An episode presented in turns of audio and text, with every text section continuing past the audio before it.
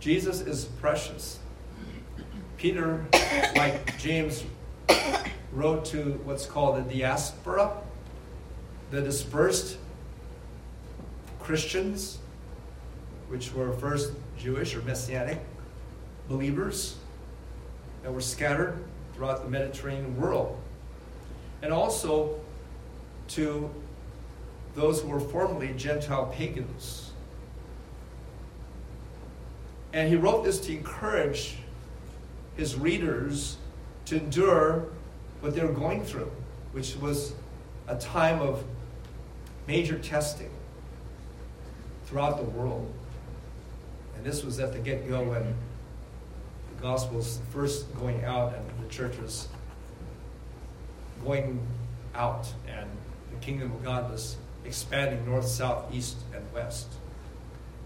What does it mean to live for God in a world that is without God and without hope?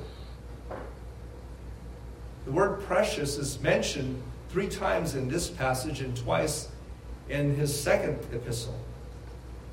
What is most precious to you and to me?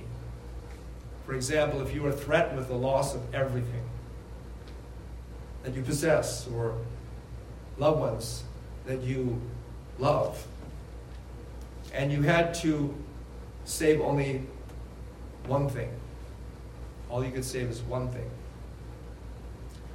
what would that be? This is posing that question. And the answer, of course, is the Lord Jesus Christ. And everything about the Lord Jesus Christ, which is precious, as we will see. And how is it so? First, because Jesus himself is precious, as we read in verse 7. He is precious. Now, the original word, timios, has the meaning of, of great price, or that which is honored, esteemed highly, and valued. In a song, he is described as the lily of the valley, the bright and morning star, the fairest of 10,000 to my soul. He is precious in himself, as the passage that we read, heard, and which I read indicates in verse 4 to whom coming as unto a lively or living stone, and disallowed indeed of men, but chosen of God and precious. It was disallowed of men because uh, the, those to whom he first came, the covenant people of God, rejected him outrightly as their Messiah, their very God, their very Yahweh, their very Jehovah. Imagine that. They were no different than their fathers before them who, who abandoned them at various junctures of its history, such as in the wilderness, for lesser, for idols. He is our living foundation, is really what this is saying. He is our living foundation. And imagine a house without a foundation. How long that will stand, especially on sand. He's called, in fact, the chief cornerstone, as is said in Ephesians 2, which is another very significant passage that parallels this one in Ephesians chapter 2. Beginning at verse 20. It says that he is the superstructure, as it were. Let me read 19. Now, therefore, ye are no more strangers and foreigners but fellow citizens with the saints and of the household of God, and are built upon the foundation of the apostles and prophets, Jesus Christ himself being the chief cornerstone, in whom the building fitly framed together groweth unto a holy temple in the Lord, in whom you are also builded together for habitation of God through the Spirit. So, this edifice that is called the church is built upon Jesus Christ, the chief cornerstone. And the cornerstone, as you might recall in, in, in previous studies, is, is part of the foundation that gives the contours of what is to be filled in, which would be the scriptures vis a vis the apostles and prophets of God, whose writings a commentary on the work of Christ on his redemption. And so all of that is the foundation. And of course, Jesus being the foundation. And no other foundation can any man lay than that which is laid, which is Jesus Christ.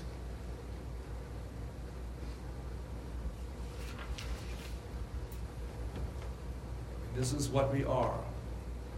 This is what we are, His church, because of whose it is to whom we belong. There's a hymn, My hope is built on nothing less, that you're familiar with that. And Jesus' blood and righteousness. I dare not trust the sweetest frame, but wholly lean on Jesus' name.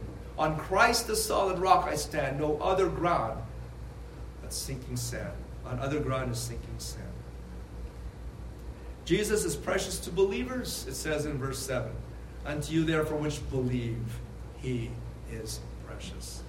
Sadly, Jesus is not precious to everyone. All you have to do is look around, and there are unbelievers everywhere. And if you were to live amongst them for any length of time, you would start to feel sad. You will start to feel lonely. You'll start to feel how precious Jesus truly is. And that's Perhaps why sometimes God separates people from the flock so that they might find that out, like the prodigal son. You know, a prodigal son, were you once one? it says in verse 7 unto but unto them which be disobedient those are hopefully they're not the ones spoken of here who are oh, are appointed to this end as it says at the end whereunto they were appointed and hopefully you are disobedient, but like that wandering sheep of the Lord. It says that they, that he becomes for a time a stone of stumbling and a rock of offense. I hope that is only for a time. I hope that you may stumble but not fall. I hope that in your stumbling he picks you up. Unto him that is able to keep you from stumbling and to present you faultless before the presence of his glory with exceeding joy. Is Jesus precious to you because of the foundation that's beneath your feet, the, the sureness of the path upon which you walk? Is Jesus' blood precious to you? It says in verse 18, 1 Peter 1, we'll have to turn to this, we didn't read this, so let me read it now. 1 Peter 1. verse 18 and 19. For as much as you know that you were not redeemed with corruptible things, as silver and gold, you can't buy your way into the kingdom of God. Although many have attempted that and do attempt that. From your vain or empty conversation, lifestyle, you won't find it there received by tradition from your fathers, no matter how good those traditions are, no matter if they're the traditions I talked about before that are based upon Holy Scripture. If, if you're reading and praying and attending church is, is just that, just mechanical, just something that you automatically do, but your heart's not in it, beware. Beware. Because many, Christ says, come to him that way. They even say, Lord, Lord, but their hearts are far from him. It says, we are redeemed how? Verse 19. With the precious blood of Christ, as of a lamb without blemish and without spot. The blood of the sinless Son of God. That's what it took. The blood of God, if you will. God made man. Unlike even the most unblemished and unspotted animal sacrifices lambs that were offered under the Old Testament sacrificial system. And they sought the best, those who were wanting to do it right. But this one was perfect. His was perfect. His sacrifice was perfect. It was a human sacrifice. Think about that. A sinless sacrifice. Because he is the Son of God. It says in the Heidelberg Catechism why must he, Jesus, be a true and sinless man? Because the justice of God requires that the same human nature which has sinned should make satisfaction for those sins. But no man, being himself a sinner, could satisfy for others. And then it goes on to ask in verse in question 17, why must he be at the same time true God? I love this. This is beautiful. That by the power of his godhood, he might bear in his manhood the burden of God's wrath, and so obtain for and restore unto us righteousness and life.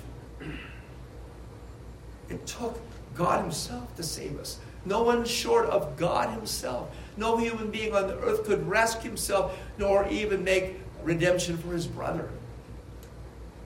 He can't save himself, he can't save anyone. But our Lord did. And you know, after he died, he came back to life. He rescued himself, as it were. And in his so doing, he rescued multitudes that no man can number, the Bible says.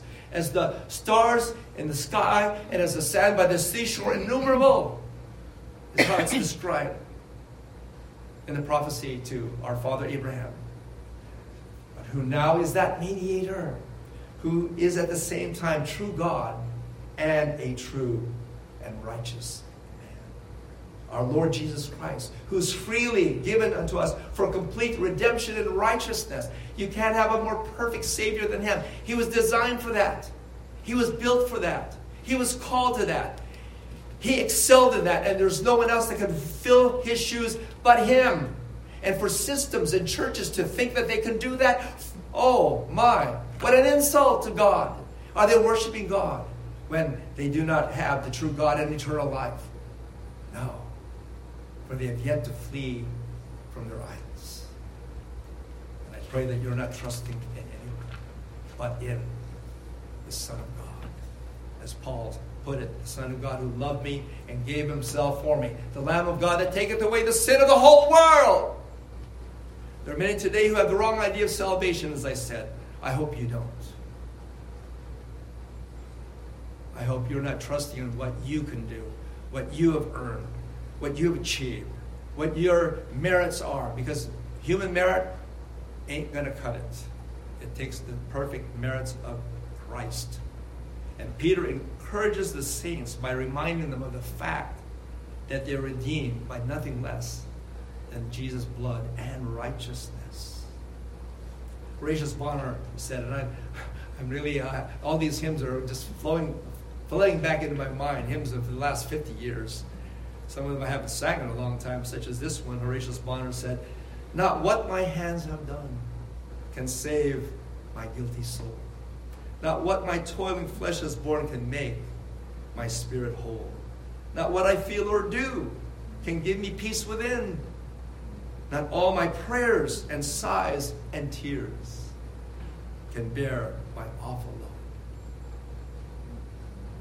Is Jesus' blood precious to you? And also, is Jesus' faith precious? It says in 2 Peter, we're going to the other letter, chapter 1, verse 1.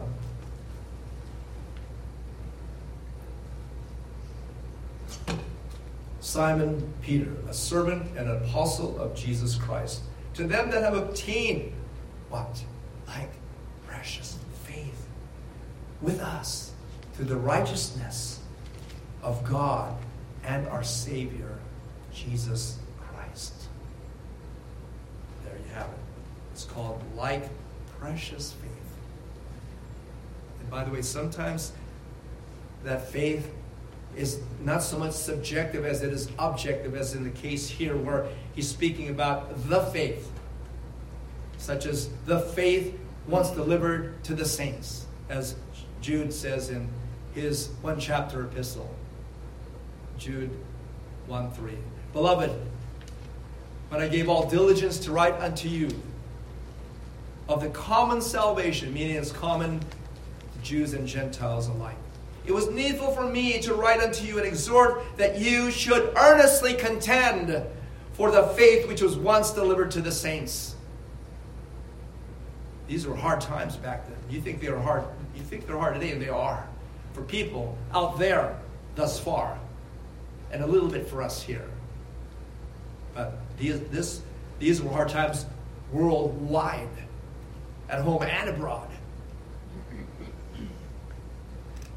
Peter calls it like precious faith because the faith today, which we have His Word, God's Word, and thus we have that faith once delivered to the saints today, is the same as that of the apostles and all believers of His original audience of 2,000 plus years back. That's why. Our faith is precious because of the person in whom our faith places itself on, or the object of our faith. It is not our faith per se that is significant, as is the one in whom it is placed. And the fact that it is a gift of God and not a works lest any man should boast. But let's get back to the fact that He is precious. And that is what makes our faith so. Likewise. And notice that in, in 2 Peter 1 1, how Peter affirms the deity of Christ. He says that the righteousness is of God and our Savior Jesus Christ. Now, that could mean the righteousness of the Father and also the righteousness of the Son. But it could also mean this, because the word and, kai, could mean even. It could mean the righteousness of God, even our Savior Jesus Christ. So it could mean Jesus Christ alone as the focal point at this point, at, at this uh, juncture, and not the Father and the Son necessarily, although it could be both. Scripture is sometimes like that. It's very fluid. Greek and Hebrew are very fluid like that, where you see the connotations intertwine. We are not only washed from our sins by Jesus' precious blood, but we are also clothed with his precious righteousness. Yea, the righteousness of God, as Paul would say in 2 Corinthians 5.21, and I've even encouraged you, and I believe we've even attempted to memorize this, to memorize this. It says, For he, that is God, hath made him, Jesus, to be sin for us. He was constituted as a sinner, as if he was the sinner, to take our place on the cross. Who knew no sin, that we might be made, constituted, considered the righteousness of God in him. We are the righteousness of God by faith in Jesus Christ. Yes. Yes. Amazing. Amazing. Amazing grace. How sweet the sound that saved a wretch like me. I once was lost, but now I'm found. Was blind, but now I see. Amazing. And it takes truth. It takes the true gospel. It takes what I call the reformed gospel, of the reformed faith, to communicate the truth in all of its comprehensiveness and all of its simplicity. Nothing less. And that is why I appreciate what was discovered along with the Bible in the dark ages of the Renaissance. Man thinks he's so smart, right? The Renaissance, you know, Enlightenment period. They, they didn't know until the end of that Renaissance what enlightenment really was and is. And that is the Word of God that lives and abides forever. And the gospel of Jesus Christ, which lives and abides forever. And this the gospel which we have preached unto us. Think about that. Do you stop and consider how your faith in Christ is a precious gift? Fourth, the trials of our faith make our faith even more so precious. As it says in verse 6 of 1 Peter 1, going back, or jumping back now to 1 Peter 1, this time 6 and 7. Wherein you greatly rejoice, though now for a season, if need be, your unhappiness through manifold temptations. That the trial of your faith, being much more precious than of gold that perishes, though it be tried with fire, might be found unto praise and honor and glory at the appearing of Jesus Christ. There our word precious occurs once again. Peter uses the word trials. It's a, it's a, a different word that is different from tribulations or persecutions, things that we suffer in dealing with uh, the world, but more the generic uh, trials of, of everyday Christian life, or the whole kit if you will. Okay, uh, that's what he's speaking to, speaking of, and speaking to. There are four kinds of of these trials that we need to be aware of. Uh, the first four things, I should say, or four facts. Trials meet our needs. That's the first. Notice Peter, Peter says, if need be. if need be. In other words, we don't always need that trial. Sometimes if we're good, we won't have a trial. How about that? Sometimes if we're obedient, God doesn't send, uh, you know, a scourge or, you know, like the sheep, you know, they have the rod. You know what the rod is for, right? You know what the staff is for, right? If they get hung up somewhere in some uh, bramble bush or they're on a ledge. But do you know what the rod is for, amongst other things? Getting their attention. Like he'll throw, he'll throw it at the sheep and it'll hit, hit one of the sheep on the head and like, duh, you know, and stop biting the sheep or, you know, causing trouble. Uh, so God doesn't do that if you don't need it. But if you do, that's the trial. There's a trial. And he does it because he loves us. And so there are special times in which God knows we need to go through trials, if I can put it that way. Such as when we have disobeyed God's word, such as to hinder us from further sinning. Think about that. We, we're doing well, and all of a sudden we're, we're, you know, we're looking to the left hand and to the right again. We're going off on that rabbit trail. You know what a rabbit trail is? My professors often use that term because sometimes we get into discussions about very deep theological questions, and then someone throws up something that that's totally unrelated to that, that's on his mind. Maybe because he's distracted and daydreaming. or maybe because he really wants to get the professor's take on that. Whatever. But anyway, rabbit trails instead of staying on the straight and narrow. That's where we need to be. And it's tough. I know sometimes it, it's a challenge, but nevertheless, that's where we need to be. So to hinder us from sinning. And then lastly, to prepare us for growth. God is about to do something in our lives to make us grow. Ever thought of that? And that is why we are given trials. He may be opening a new door for our lives, even in our old age. I'll speak for myself. And then, secondly, trials are varied or variegated. You've heard that term, right? That means they're multifaceted, multicolored. It's like sometimes more than one, or maybe different trials that are really one and the same. Like when Jonah, you know, was escaping from the Lord, and he he went down. What did he do? he went down um, to wherever that, that, that city was, whether it was in Spain or somewhere. He went down the coast, okay, or he went down away from from the promised land, which you never do. You don't leave the promised land, you see. You don't leave the promised land. He did, because he didn't want to hear this message. He didn't want to preach to those Ninevites, those evil, sinister, ungodly. They deserve to go to hell, every one of them, was his attitude. And he didn't want to be the one to preach to them. So he went down to wherever that was, and he found that ship. Then he went what? Down into the hull of the ship and before you know what, he went overboard and down into the, into the drink. and then he went down into what? The belly of the whale or the, of the large fish. It says large fish. Probably a whale. Who knows? Right? Who knows? But he went down until he confessed that salvation is of the Lord. And he had no business determining who would be saved and who wouldn't be. And that's our problem. We're selective when God isn't. So when he admitted that, when he owned up to his calling, as it were, he went up, up, up. It wasn't a, a clean move, but you know, he was spit out of the mouth of the great fish onto the shore. And it was up to him from then what he was to do. And so that's how God works. Very variegated, let me tell you sometimes. No matter what the color of our day, whether it's Maundy Monday, you know where the word Maundy comes from? It doesn't mean like gray or somber, or it means like our Lord when he faced the cross.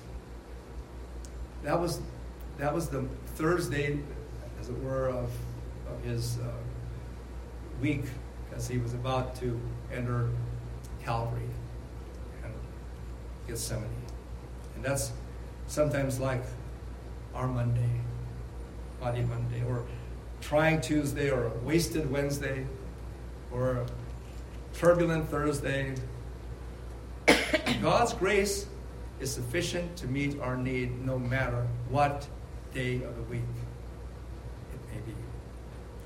Trials are varied, and God matches those needs that come as a result of our trials by His grace. Many are the affliction of the righteous, but the Lord delivereth them out of them all. Finally. Also, trials are not easy. Peter uses the word heaviness.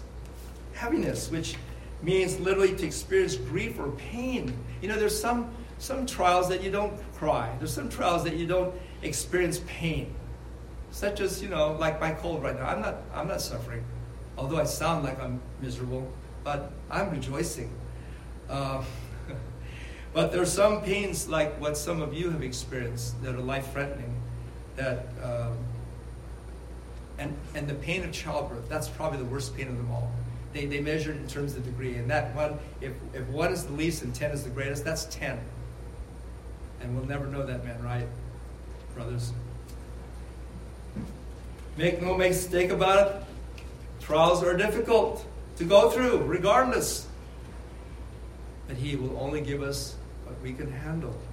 There is no temptation taken you, but such as is common man. But God is faithful who will not suffer or permit you to be tempted above that which you are able, but will with that temptation make a way to escape that you may be able to bear it. He will only give you what you can handle, and He will give you strength if He's going to keep that trial in your life for a while so that you will bear up underneath it. And also, trials are controlled by God. Someone said this when God allows His children to go through fur- the furnace, like the, the three uh, uh Hebrew men he keeps his eye on the clock and his hand on the thermostat. Thank God. When God purifies your faith through fiery trials, it may not actually involve fire, as it were, but it may feel like it, right?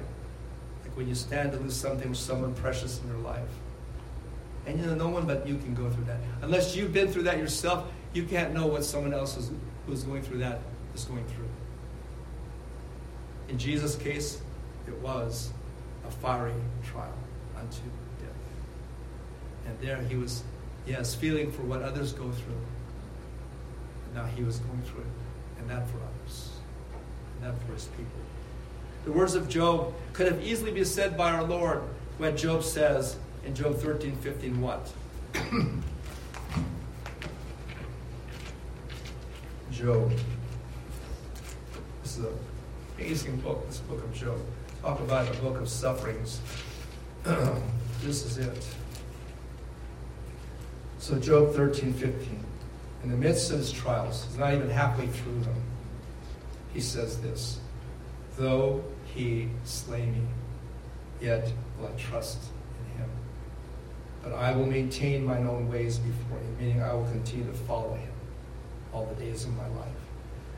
Though he slay me, our Lord could easily have said these words, though he slay me, yet will I trust in him.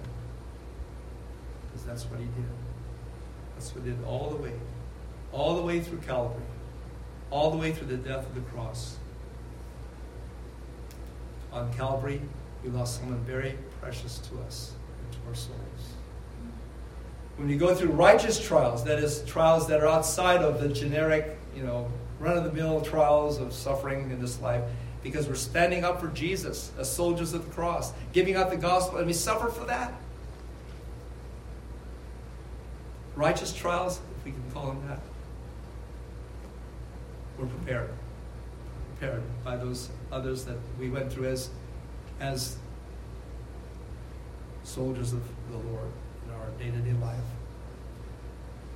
And we show that we've been with Jesus, like was said of Peter and John, who were using the healing of a man at the gate beautiful after preaching the gospel. And then he preaches again, Peter does.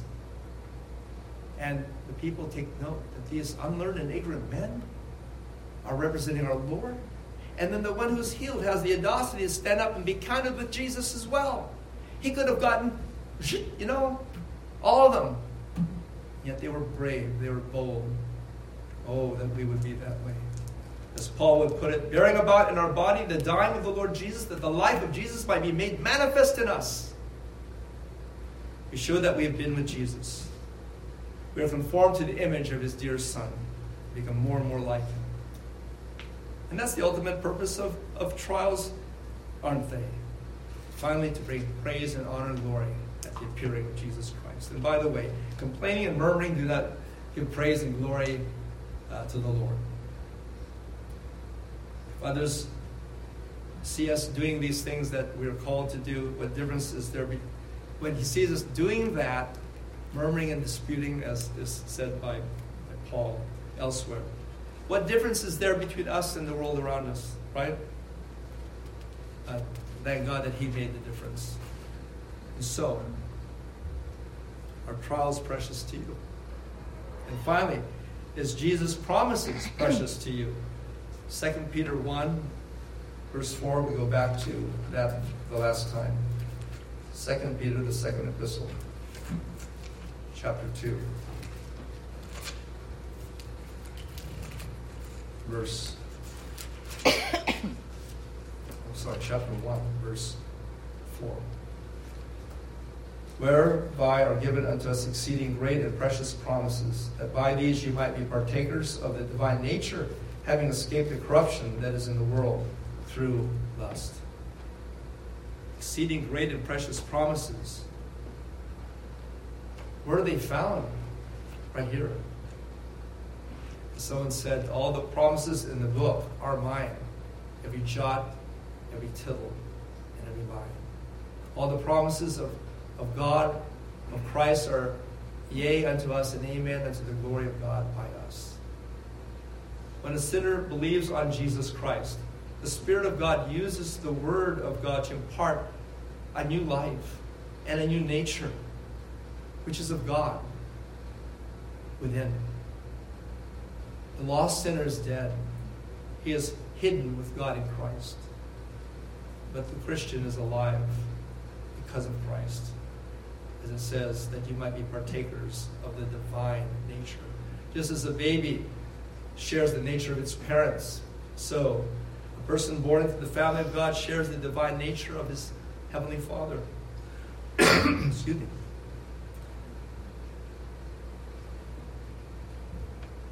If we are part of the family of God, we have that appetite spoken of earlier of a newborn babe, desiring the sincere milk of the word that you may grow thereby. And you know how a baby goes to milk, like there's no end.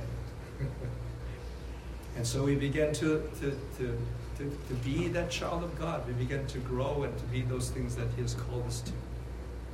Things that we, we uh, should do and things that the Lord will make sure that we do because his promises, and that includes his trials, are precious.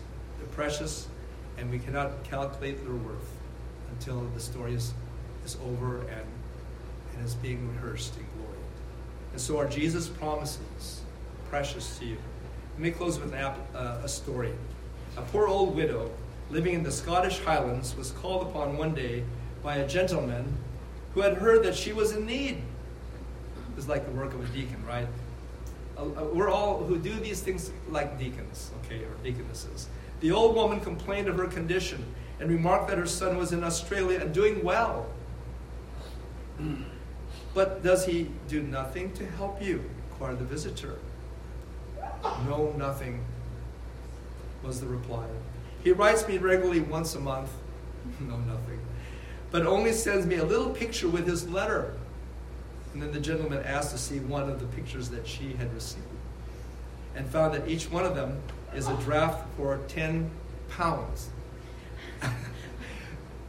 you, you know that's a lot of money, right? Especially back then. This is the condition of many of God's children, like you and I. He has given you and I many exceeding great and precious promises. sadly we are either ignorant of or, for whatever reason, have failed to appropriate. Okay? I'll, I'll just leave it at that. Many of them seem to be a pretty picture of an ideal, idyllic peace and rest that is afforded us by the gospel, especially at the end of the road when you go to glory. And you may say, and I, that one of these promises is, is, is fulfilled in our lives. That uh, we have been neglected children of our Heavenly Father. That's all there is to it, right? Woe is me, you know, pity party. But no, but no, that's not the case at all. This Bible has within our reach all of His promises. And especially that one promise that always inevitably comes to our minds when we're going through some fierce and fiery trial in our lives. And we know that all things work together for good to them who love God, who are called according to his purpose. Am I right? Am I right? That's the one that stands out. At least in my mind, every time I go through any trial in my life, and I trust you too. Why would we be ignorant of his promises?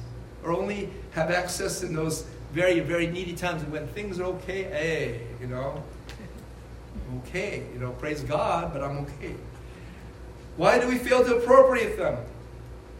It's a question we need to ask ourselves. Is it because they're no longer precious to us at that point? And maybe, just maybe, we need to have some of those trials back in our lives. Because when you suffer, let me tell you, when you suffer for the faith, when you suffer in the faith and for the faith, there's nothing more curative than a trial in your faith. And stop saying when you're going through that, woe is me, you know, God doesn't love me, when in fact He loves you very much. And it's for that reason that that's there. And He will help you through. He will hold your hand all the way. There's only one set of footsteps through the sand of life. And that is not yours or mine, but His. Carrying us.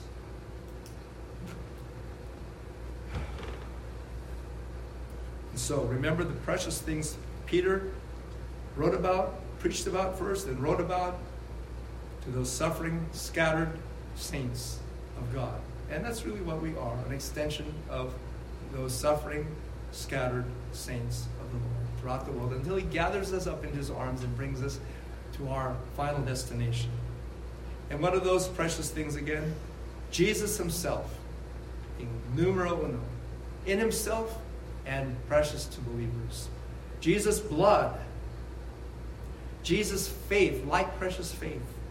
The trials of our faith that make our faith more precious than of gold that perishes. And then finally, His promises that are exceeding great and precious in His sight, and more and more in the sight of every true child of God. So let's do that and keep it simple and memorable by remembering that Jesus is precious. Shall we pray? Father in heaven, we are thankful for this meditation, for indeed it is that. It is indeed that, and hopefully one that would be helpful and memorable and especially that would engender and would bring into our lives a greater and deeper appreciation and love for you that exceeds all, and that you would indeed be precious and honored and revered and loved. In the name of in the precious name of Jesus Christ, amen.